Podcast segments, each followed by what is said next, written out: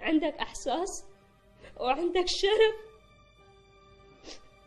أنا كنت 14 سنة. أنا كنت عمر بنتك أو ابنك وعمر أختك. أنت دمرت حياتي.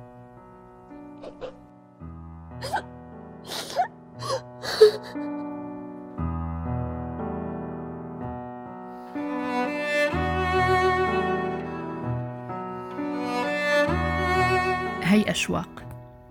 شابة إزيدية. وقفت وجها لوجه أمام مغتصبة وهو أحد عناصر داعش. كانوا بينادوا له أبو همام الشرعي. اشتراها سنة 2014 قدي غريب هالسيناريو لا يصدق وبيحس حاله الواحد عم يسمع عن فيلم سينما أو عن مسرحية. بس هو واقع. واقع عاشته أشواق والحمد لله أنها خلصت من هالكابوس. سمعت صوت بكاء بلحظة لقاء معه. أشواق تعرضت على مدى سنوات احتلال داعش لعملية اغتصاب متكررة واليوم حبت بعد ما خلصت من هالكابوس تحكي قصتها للعالم حتى يسمعوها أصدقائها وتمنحهم شوية شجاعة ليعملوا نفس الشيء الانتقام من داعش. أشواق عم بتعيش اليوم مع عيلتها محل ما التقيناها. في بعيونها كتير لتقولوا عن المرحلة اللي عاشتها عن معاناتها وعن اللي فاتها. لكن عيونها كمان بتختزن أشياء تانية. أمل وإصرار وإرادة على تعويض كل شي راح والانطلاق من جديد. اجبرها كمزاني كفجعني وقتك هتا قفصيدة مزاني كهاتا حدي عذام كرني. خاصة وقتها كجوتي بعد تحريري من تنظيم داعش وبعد رجوعي إلى أهلي تم الترحيب بنا في المجتمع الأيزيدي وتم استقبالنا استقبالا حارا. من بين 77 فتاة وسيدة كان منهم جميع أفراد أسرتي. أنا الوحيدة التي تحررت من يد التنظيم. شعرت بفرح غامر ينتابني بعد عذاب شديد عشته أثناء اختطافي من قبل داعش وهو الأمر الذي ساعدني على نسيان آلام فراق أهلي المختطفين أيضا من قبل التنظيم. بعدما تحررت من داعش أقوم بتوجيه النصائح إلى النساء والفتيات الأيزيديات اللواتي تحررن من يد التنظيم لاحقا. وخاصة فيما يتعلق بضرورة استعادة حياتهن كما كانت قبل اختطافهن من قبل داعش. أشعر حاليا براحة نفسية تامة وخاصة أن المجتمع الأيزيدي تقبلنا ورحب بنا. نعامل كأننا قديسات. أحاول حاليا الاندماج في المجتمع وأقوم بعمل دورة لتعلم اللغة الإنجليزية حتى أشرح للعالم الظلم الذي تعرضت له نساء الأيزيديات. أقوم أيضا بمساعدة الفتيات الأيزيديات اللواتي تم تحريرهن من يد التنظيم على الاندماج في المجتمع ونسيان همومهن وما قاسيناه أثناء فترة اختطافهن. أشواق حج حميد. اللي تجرأت على سرد قصتها أمام الملأ مصرة على حضور تنفيذ الحكم بمغتصبها أبو همام الشرعي. يصير خاصة إيز دي همو الموجود من وقتها كفي إسلامي عظام كابني في تشمع كليا بعد اختطافي من قبل تنظيم داعش مع خمسة فتيات أخريات اقتدونا إلى الموصل. ومن ثم أتى مقاتلو التنظيم وبدأوا في فرزنا وأرسلوني إلى ممثلهم الشرعي أبو همام كهدية. وأنا لم أكمل حينها الرابعة عشر من عمري. عاملوني وباقي الفتيات كما يعاملون الحيوانات. تعرضت للضرب والتعذيب. استخدمونا كدروع بشرية أثناء تعرض التنظيم للقصف. بعد مكوثي عند أبو همام وتعرضي للاغتصاب لديه والتعذيب هربت مع فتيات أخريات في إحدى الليالي بعد أن قمنا بدس دواء منوم لأبو همام وضيوف كانوا يتناولون العشاء لديه. مشينا أكثر من أربعين كيلو مترا حتى تمكنا من الوصول إلى أحد الأودية التي تتمركز فيها قوات أيزيدية. قاموا باستقبالنا وإيواءنا. بعدما واجهت أبو همام في قفص الاتهام بالمحكمة شعرت بفرحة غامرة وخاصة بعد أن أصدر القاضي حكما بشنق ذلك المجرم حتى الموت. لا يمكن أن أنسى أفعاله الخسيسة معي أثناء فترة اختطافي. طلبت من القاضي أن أكون موجودة أثناء تنفيذ حكم الإعدام بحق أبو همام لأتأكد من موت ذلك المجرم. سألت أبو همام لماذا اغتصبتني؟ لماذا دمرت حياتي وأحلامي؟ لم يستطع الإجابة ولم يرفع رأسه قلت له أذكرك بأني يوما تمنيت أن أقتص منك واليوم ستقتص منك العدالة السماوية قبل غيرها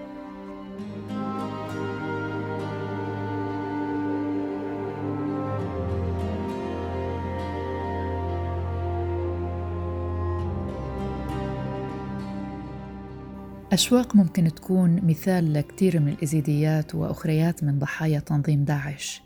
سطروا لليوم تاريخ جديد وفصل جديد من حياتهم بعد ما عانوا الأمرين بظل التنظيم الإرهابي. وهناك نحو ثلاث آلاف أيزيدي ما يزال مصيرهم مجهولا بعد تحرير العراق وسوريا من تنظيم داعش وخاصة في المخيمات داخل سوريا.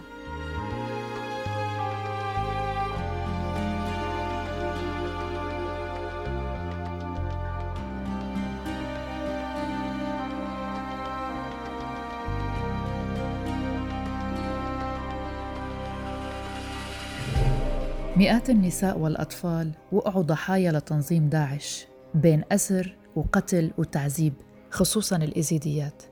الجيد بالقصة إنه كتار منهم نجحوا بالهروب من بطش التنظيم الإرهابي. في منهم قدروا ومن خلال منظمات إنسانية يلجأوا لدول أوروبية وفي منهم للأسف بعدهم بمخيمات على الحدود السورية أو العراقية. وبمخيم من هالمخيمات قريب من مدينة زاخو شمال العراق بتعيش حلا حلا كمان إحدى الناجيات من بطش تنظيم داعش الإرهابي اللي قتل جميع أفراد عائلتها بالقرب من مدينة سنجار اللي شهدت واحدة من أبشع المجازر بتاريخ العراق والعالم الحديث. تحررت واحد سبعة 2017 يعني تقريبا ما يقارب ثلاث سنوات ظليت بيد داعش. آه، أول ما طلعت من داعش يعني ما كان يعني عائلتي كلهم يعني صاروا بيدهم وكثار منهم. أول ما طلعت آه، شهرين نفسيا وجسديا تعالجت آه، بعد بعد ما تعالجت نفسيا وجسديا. من كثر الصدمات ومن كثر الشيء اللي أنا شفت يعني أحس نفسي يعني صرت قوية. من وقت تحررت حلا انهمكت بإعادة بناء حياتها وقطعت شوط كبير بالنهوض من صدمة فقدان الأهل والأحبة. لتبدأ العمل بمستوصف صغير وتساعد بمعالجة أبناء المخيم اللي بيحيطوها بالحب والثناء على شجاعتها. بعدها أني رحت اشتغل يعني دورت على شغل. صراحة هسه أني قاعدة أشتغل بالمستوصف مال كامبت بيرسفي أه، بعد ما اشتغلت هاي تقريبا صار لي سنتين عاد أشتغل.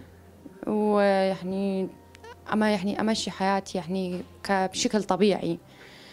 وكثير أكو كثير ناس يعني أكو كثير ناجيات وبناتنا يعني بحاجة إلى المساعدات يعني كنفسيا وجسديا وبكل شيء يعني حتى ماديا يعني هم محتاجين. آه، أكو منهم يعني ما يقدرون يعني يقفون على حيلهم يعني على رجليهم ويتحدون كل هذا الظروف اللي شافوها. بس الحمد لله أني من كثر اللي أني شفت أحس نفسي صرت قوية وأقدر يعني أتحدى كل شيء وهذا يعني أشوف يعني نحن انتصرنا على داعش. معظم الوقت اللي بتقضيه حلا بتقضيه بالأنشطة الإنسانية ومساعدة زميلاتها اللي كانوا مخطوفات ليتجاوزوا أزمة شهدت معهم على أسوتها. كل هالشي سعيا للتخلص من إرهاب داعش وللاندماج مجددا بمجتمعهم. لكن هالمرة هي ناشطة بدعم بنات موطنها. خطية لا عندها أب ولا أم وجدت من يمن داعش وما عندها أحد. فجات جابوا هنا مقابلة سووا المنظمة معه وشغلوها هنا. وهي حبابة وفقيرة وجات تشتغل تنظف المستشفى يوميا.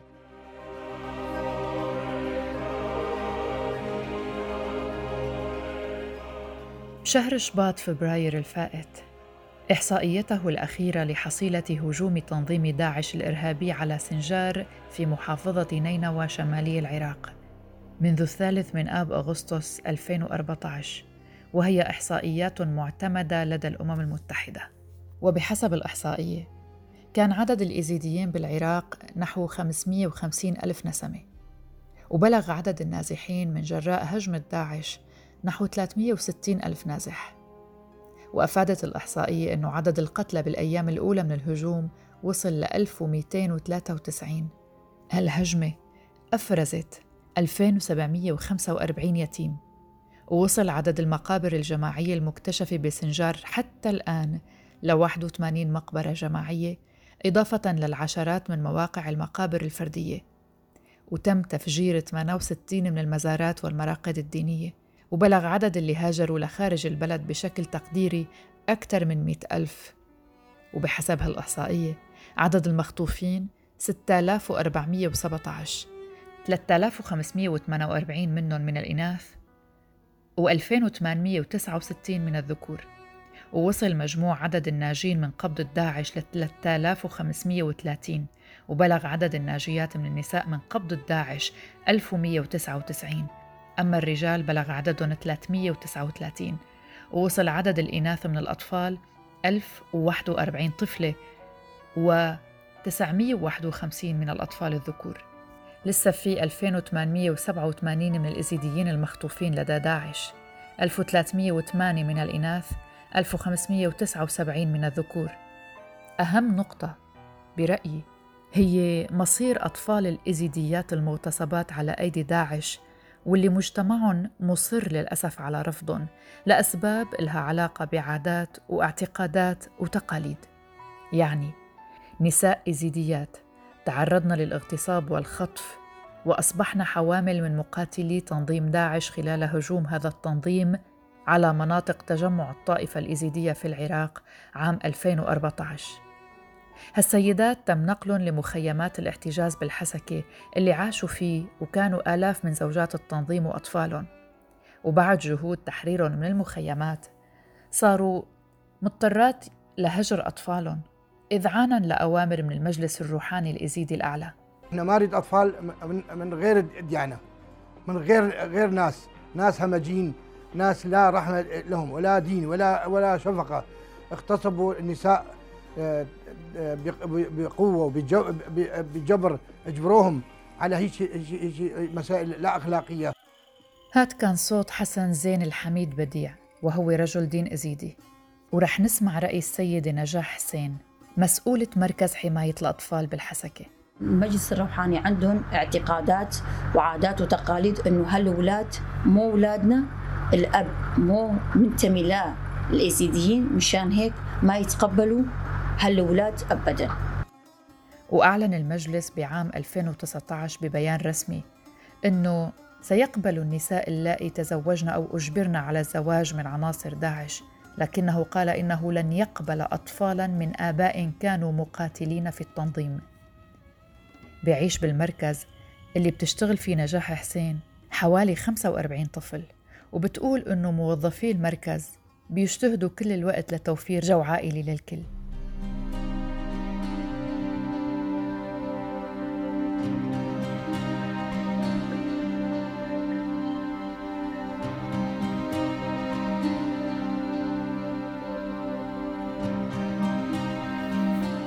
قتل تنظيم داعش حوالي 3100 إزيدي. خطفوا حوالي 6800 ليصبحوا إما رقيقا للمتعة أو مقاتلين. وفقا لتقرير نشرته دورية PLOS Medicine التي تصدرها المكتبة العامة للعلوم في العام 2017 وقتل آلاف من الأسرى الرجال فيما وصفته لجنة تابعة للأمم المتحدة بأنه إبادة جماعية ضد الأيزيديين.